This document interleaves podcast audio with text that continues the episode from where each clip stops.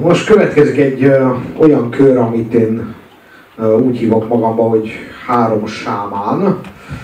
Van ez a fajta hozzáállása a zenéhez, és nyilván erről azért viszonylag sokat fogunk beszélni. Előtte, ha nem vagy, akkor elmondanám egyébként, hogy, hogy ha bárki ismerni, akkor ki lenne még az, aki rajta van ezen a listán. Egy olyan emberről beszélünk, aki a 60-as évek közepén kiadott egy albumot, ami Amerikában elfogyott nagyon kemény, legalább 6 vagy 8 példányban. Igen, megfogadom állam, ne folytassam ezt a történetet, mert nagyon húzom vele a közös időnket, úgy érzed? Inkább kanyarodjunk át, tudom, menjünk tovább. Én tudom, hogy róla van. Jó, jó, jó, jó, oké, oké. Csak a 60-as éveknél, a 60-as éveknél Én nem próbáltam ívet ugrani. Már a 60-as évekből. Tudom, hát igen. Én nem tudtam, hogy ilyen korán indítod. Na mindegy, szóval, hogy ö, ö, mindegy, ő, na, szóval elfogyott Amerikában 60-10 példányba, és ez valahogy el, eljutott ö, Dél-Afrikába, ahol az apartheid elleni mozgalomnak lett a himnusza.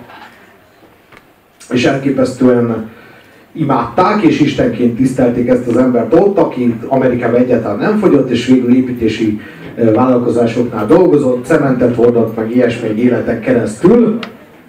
Míg nem, megtalálták ezt az embert, ö, ketten kutattak érte, és megtalálták Amerikában azok közül, akik őt istenítik, és elvitték Dél-Afrikába, hogy játszon koncerteket, és az, az az ember, aki előtte még cementes vödröt hordott, az hirtelen ott volt egy kis stadioni ember mellett, akik el, el nem hitték, hogy ő még egyáltalán létezik. És döbbenetesek azok a pillanatok, meg azok a zenék, amik ott történnek, és leginkább azért, mert a színpadi jelenlétnek egy olyan, olyan foka van, hogy a pofa felmegy, és 10 percig nem csinál semmit, és mindenki megőrül érte. És azt gondolom, hogy a színpadi jelenlét, vagy a zenészi jelenlét, vagy a zenészi szuggesztivitás, az talán a legfontosabb erő. Ezt így a, ezekben a tehetségkutatókban csomószor hallom, hogy energia, meg lejönne valaki, vagy nem jönne le valaki, ami, ami, ami alatt ezt a szuggesztivitást értik, és kell hallgatnom izé, klónozott Juliska, akinek be van nyomna, nyomva a feje, mint egy Disney hercegnőnek egyet, meg klónozott Juliska, aki pornószínész volt, kettőt, és akkor azt hallani, hogy az a kérdés, hogy az energia van-e a színpadon, vagy nem. Hát fuck you, mit tudom én? Meg hogy ezek közül a számok közül a szarabbakat hogy dolgozzák föl? Hány százalékosan hozzák? Tehát azt, amitől a YouTube-on két kliknyire vagy, attól a szórakozástól, attól ők mennyire maradnak el. Ez a kereskedelmi televízió legnézettebb műsora. És ha energiáról beszélünk, akkor itt van valaki, aki baszki egy fucking etalon. Tehát aki, akinél nagyobb jelenléttel, meg energiával ezt az egész előadó művészet dolgot csinálni meglehetes, meglehetősen nehéz, és rögtön majd a másik kettő meg is próbál ráígérni, de annyit tudnék mondani, hogy erősen indít a csaj. A csaj, akiről szó van, aki a, a meghatározhatatlan ö, személy, ő az, aki egy csoda gyerek volt. Már kicsi gyerekkorában. Tehát kettő évesen a kislány az a, az a, a musical számokat tudott az elejétől a végéig pontosan énekelni. Kettő évesen. Hát a kedvenc a muzsika hangja volt, ezt bocsássuk meg neki, hiszen még csak kettő éves volt. Még nem fejlődött ki az ízlése. Egyébként később sokkal jobb ízlése lett, tehát ezt majd látni fogjátok. De kettő évesen még a muzsika hangját tudta. Azt kell tudni, hogy ő az, aki 12 évesen, 12 évesen már platina lemezes volt Izlandon. Platina lemeze volt. 12 évesen. Björkről van szó. 12 évesen. Ő az, aki 20 éves korára már három különböző zenekarban játszott. A, az a zenekar, amelyik meg is tudta őt tartani, vagy megfelelő, zené, megfelelő zenésztársakra talált, az a Sugar Cubes volt, vagyis a kiskocka cukrok, ugye olyan. De egy annyira, annyira bájos, tehát annyira, tehát hogy igazából ő, ő pedig az a, Ő pedig az a lány, aki nem akart nővé válni, és nem is hajlandó. Nem akart nőstényé válni. Tehát ebben az egész ilyen, ilyen férfi szex dologba így, így, így beleilleszthetetlen. Tehát férfi-nő szex, úgy értem. Egyébként férfi szex dologban is. És pedofilia. Ha már itt tartunk. Tehát, hogy ő igazából egyetlen egyszer volt szexuális interakcióban, így igazán komolyan, így a nyilvánosság előtt, akkor, amikor két robot Björk egymással szeretkezett. Ő volt, meg még egyszer ő, és ők ketten, robotok voltak mindketten, és egymással dugtak. Tehát ennyire, tehát így, ő, ő, ő így igazából ezt az egész, ő, ő, ő az az előadó, aki felejtsétek el, hogy nő. És ő erre nem is akar hivatkozni. És soha nem is hivatkozik. Tehát, hogy a legtöbb nő az a nőségével próbálja elérni a férfiak világában azt, amit el lehet érni. Ő az, aki abszolút nem. Ő az, aki a legkevésbé. Ő az, aki csak úgy áll, úgy áll oda, és nem véletlen, hogy a Bulcs úgy konferálta föl, hogy egy olyan ember fog következni.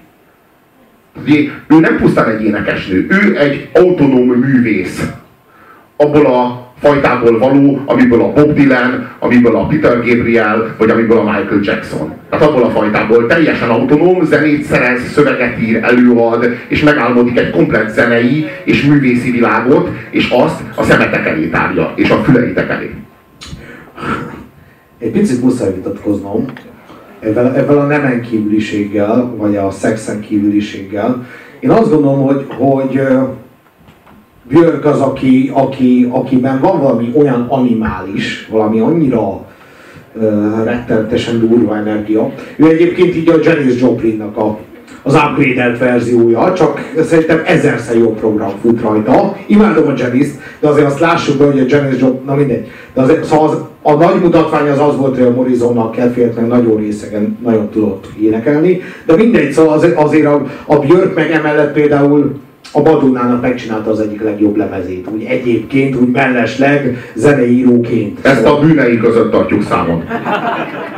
Szóval egy elképeszt, és folyamatosan annyira olyan, olyan szinten diktálta elektro, elektronikus zenébe a trendeket, hogy ihaj, és hogyha esetleg véletlenül valaki bejelentkezett még a trend diktálásért, az már nála is dolgozott. Az az érdekes, hogy, hogy ő, ő nagyon hisz a melódiában, meg nagyon hisz a dallamban, de közben hisz valami sötét lelki elbaszottságban, valami jóvá tehetetlen elbaszottságban. Tehát abban, hogy így, hogy én már el vagyok baszva, és már ilyen is maradok. Tehát, hogy azokat az éveket, amíg anyám a apám anyámat verte és erőszakolta a szemem láttára, aztán megdugta a nővéremet is, ezeket már nem tudom úgyse kitörölni, ezeket már nem tudom úgyse integrálni, vagy nem tudom, valami sötét világban élek, és itt próbálom feldobni magam e, azzal, hogy így, hogy így, hogy így megy, hogy azon szörfözök, hogy mennyire fáj, és hogy így mennyire szar. Valami ilyesmi. És ehhez nagyon jól jött egyébként a trip-hop, mint műfaj, ami, ami a, a Björköt, ami a Björknek az alapja. Tehát, hogy így a, ami a Prodigy-nek a Jungle, ami az Apollo 440-nak a Dub, az, az a Björknek a, ö, ö, a trip-hop. Ami egyébként érdekes maga, maga a műfaj, mert hogy, hogy nagyon-nagyon lassú, nagyon-nagyon fájdalmas, de a lassú mély hangokkal és az elektronikus hangzásnak az erejével nagyon-nagyon mélyre le tudja ásni magát az ember érzelem világába.